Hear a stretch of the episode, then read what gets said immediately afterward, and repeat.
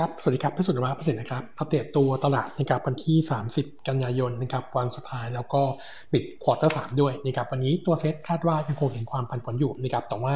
เอ่อการฟื้นตัวยังไม่จบนะครับคิดว่าการ rebound อาจจะมีความเป็นไปได้นะครับเอ่อแต่ว่าสิ่งที่ว่ายังคง warning ไว้ก็คือเอ่อความกังวลของในส่วนของตัวมาตรการตลาดนะครับที่หมดไปนะครับเรื่องของการลดความผันผวนของตลาดนะครับเอ่อทั้งเกณฑ์ ceiling floor แล้วก็การ short sell ลงบิดแรกเนี่ยหลังวันนี้ไปแล้วนะครับวันวันที่1ตุลาคมเนี่ยก็จะสามารถทำได้เป็นปกตินะครับซึ่งตรงนี้อาจจะทำให้ตัวทิศทางตลาดในช่วงเดือนตุลาคมกลับมาผันผวนแรงด้วยนะครับแล้วก็ความเปราะบางทางการเมืองอาจจะเป็นแรงกดดันนะครับให้ตลาดเข้าสู่การพักฐานในช่วงถัดไป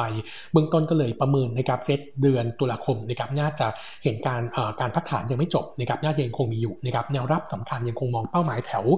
1,210ถึง1,220 จุดนะครับทีนี้ใน short term นะครับอยากอัปเดตนี้ก่อนนะครับว่าเออ short term เนี่ยอย่างวันนี้นะครับยังมีเรื่องของตัว window dressing ที่อาจจะเกิดขึ้นก็ได้นะครับเอ่ออันที่ 2 ก็คือตัวตัวการเมืองตอนนี้เนี่ยเอ่อคงไปรอจับตามองมองแกนนำพรรคฝ่ายค้านอย่างเพื่อไทยนะครับว่าเอ่อกรรมการบริหารพรรคชุดใหม่นะครับที่จะเข้ามาเนี่ยจะมีแนวโน้มเป็นยังไงกับตัวฝั่งรัฐบาลนะครับถ้ามีทิศทางที่ประนีประนอมขึ้นเราคิดว่าตัวสายภาพรัฐบาลเนี่ยน่าจะดูแข็งแกร่งมากขึ้น อาจจะทำให้ตัวทิศทางตลาดในช่วงสั้นๆเนี่ยดูดีนะครับผมให้ข้อสังเกตอย่างนี้นะครับว่าถ้าวันที่ 1 วันที่ 2 ตุลาคม 2 วันแรกนะครับถ้าหากว่า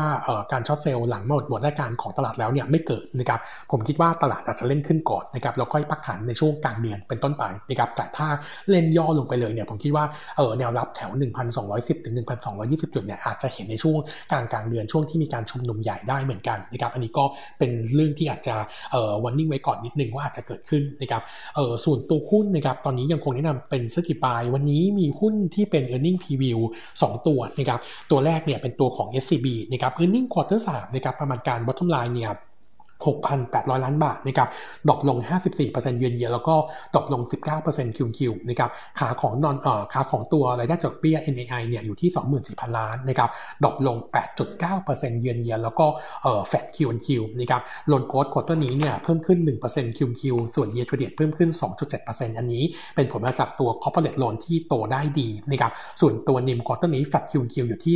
3.2%แต่ถ้าไปดู year on year drop ลง 50 point เยือนเยียเนื่องจากว่ามีการปรับลดดอกเบี้ยเงินกู้ลงทั้งหมด 5 ครั้งนับตั้งแต่ช่วง quarter สามปี 19นะครับส่วนตัว non NNI ควอเตอร์นี้อยู่ที่ 11,000 ล้านนะครับ drop ลง 67%เยือนเยียอันนี้เป็นผลมาจากช่วง quarter สามปี 19เนี่ยมีการรับรู้การขาย SCB Life เข้ามานะครับส่วนตัวของ cost to income นะครับ quarter นี้ขยับเพิ่มขึ้นประมาณ2%เ point QQ มาอยู่ที่ 46%นะครับส่วนสำรอง quarter นี้เนี่ยเพิ่มขึ้น 8% QQ ในขณะที่ NPL ratio ขยับเพิ่มขึ้นจาก quarter ก่อนนะครับ3.7 ขึ้นมาเป็น4%ตัวของ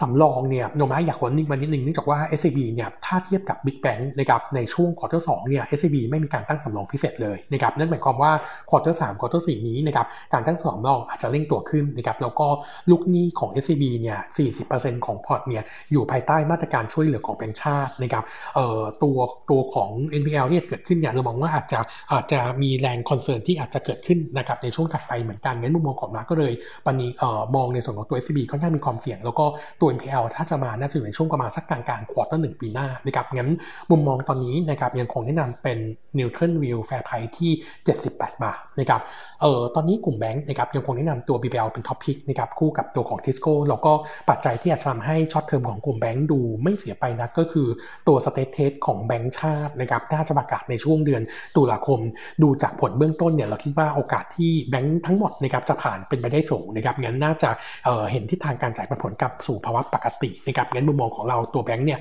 short term นี้มองภาพเก็งกำไรแต่ medium term ก็คือระดับ 3-6 เดือนขึ้นไปเนี่ยยังคงมองว่าปัจจัยเสี่ยงจากเรื่องของ NPL ยังคงมีอยู่นะครับเรื่องที่2เอ่อตัวที่2นะครับเป็นตัวสผ.นะครับ earnings preview สผ.คาดการณ์กำไร quarter สามนะครับ bottom line 5,900 ล้านบาทนะครับเอ่อ drop ลง 47%เยือนเยียแล้วก็โต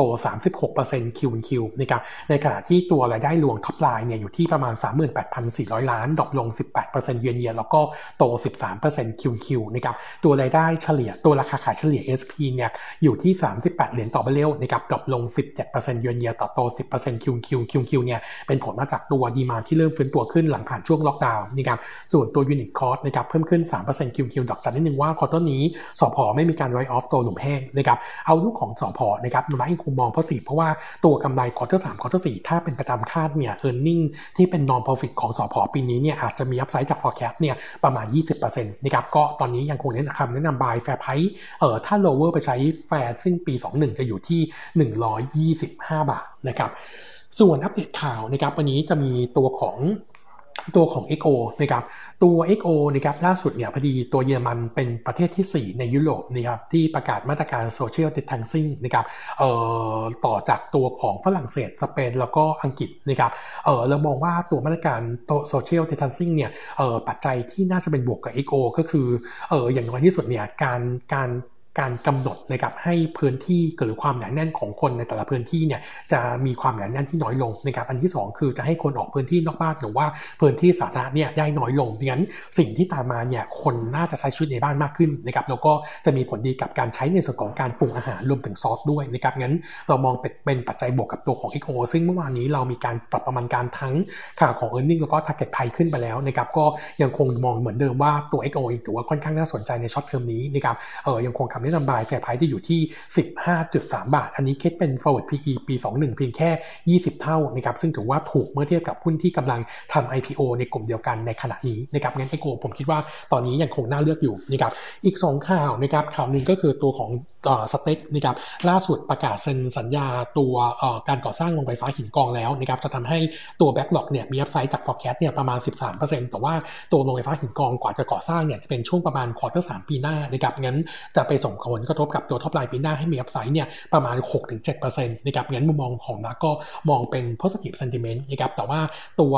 ตัว STEC เนี่ยสิ่งที่เรา concern คือตัวขาของ margin ใน quarter สามนะครับว่าถ้าลงไปแย่เหมือนกับควอเตอร์สเนี่ยอาจจะทำให้ภาพที่ดูดีเสียไปได้เหมือนกันก็วันนี้ตัว STEC ไว้นิดนึงนะครับส่วนตัวมาตรการ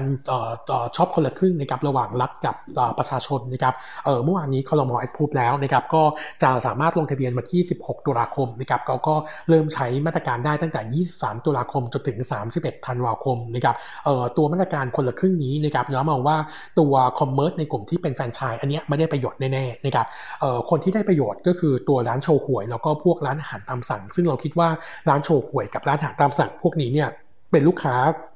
หลักของตัวแมคโครนะครับงั้นตัว demand ที่เพิ่มขึ้นนะครับจะส่งผลให้ตัวแมคโครเนี่ยเห็นออเดอร์ที่ดีขึ้นด้วยเหมือนกันในส่วนของตัวยอดขายนะครับงั้นมุมมองของเราก็แนะนำเก็งกำไรตัวแมคโครแล้วนอกจากนั้นเนี่ยตัวผู้ผู้ผู้ผลิตสินค้าอุปโภคบริโภคนะครับโดยเฉพาะตัวกลุ่มเครื่องดื่มเนี่ยเราคิดว่าน่าจะทำให้ตัว demand เอ่อดูดีขึ้นนะครับก็ยังคงแนะนำสะสมนะครับตัว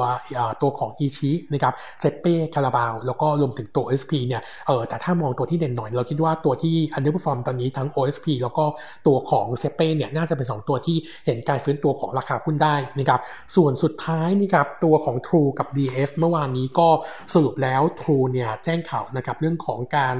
ขายหุ้นนะครับลดการลดสัดส่วนการถือใน DF ลงนะครับประมาณ 2.8%นะครับหรือเกือบเกือบ 300 ล้านหุ้นนะครับจะส่งผลให้หลังดีลนี้นะครับตัว True จะถือใน DF อยู่ที่ 23%ของหน่วยลงทุนทั้งหมดนะครับข้อดีคือ True จะได้เงินกระแสเงินสดเนี่ยประมาณ 4,200 ล้านบาทนะครับเพียงพอที่ที่จะทำให้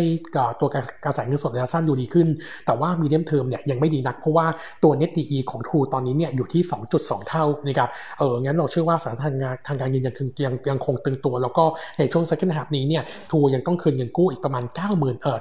9,100 ล้านนะครับซึ่งเราคิดว่าคงต้องหาเงินมาหมุนงั้น โอกาสที่ True จะขาย DF ออกอีกระลอกนึงเนี่ยเป็นไปได้นะครับยันมุมมองของ True ตอนนี้ก็แนะนำแค่ดูเทิร์นแฟร์ไพรที่ 3.8 บาทนะครับส่วนวิวของ DAF นะครับต้องบอกว่าการลดสัดส่วนการถือของ True ใน DAF ลงเนี่ยไม่มีผลกับเรื่องของการบริหารงานอยู่แล้ว ขณะที่กระแสเงินสดของ DF เนี่ยยังคงดีอยู่ แล้วก็โนมาเองยังคงคาดว่าการจ่ายเป็นผลน่าจะทำได้ต่อหน่วยเนี่ยอยู่ที่ประมาณสัก 2.26 บาท เท่ากับช่วงควอเตอร์สก็ยิวตกประมาณ 1.8%งั้นมุมมองผมรักก็เลยมองมองเป็นแค่ซาลินิคทีฟสำหรับในส่วนของตัวดีลนี้สำหรับตัวของ DF เท่านั้นนะครับผมครับวันนี้เด็ดเท่านี้นะครับขอบคุณครับ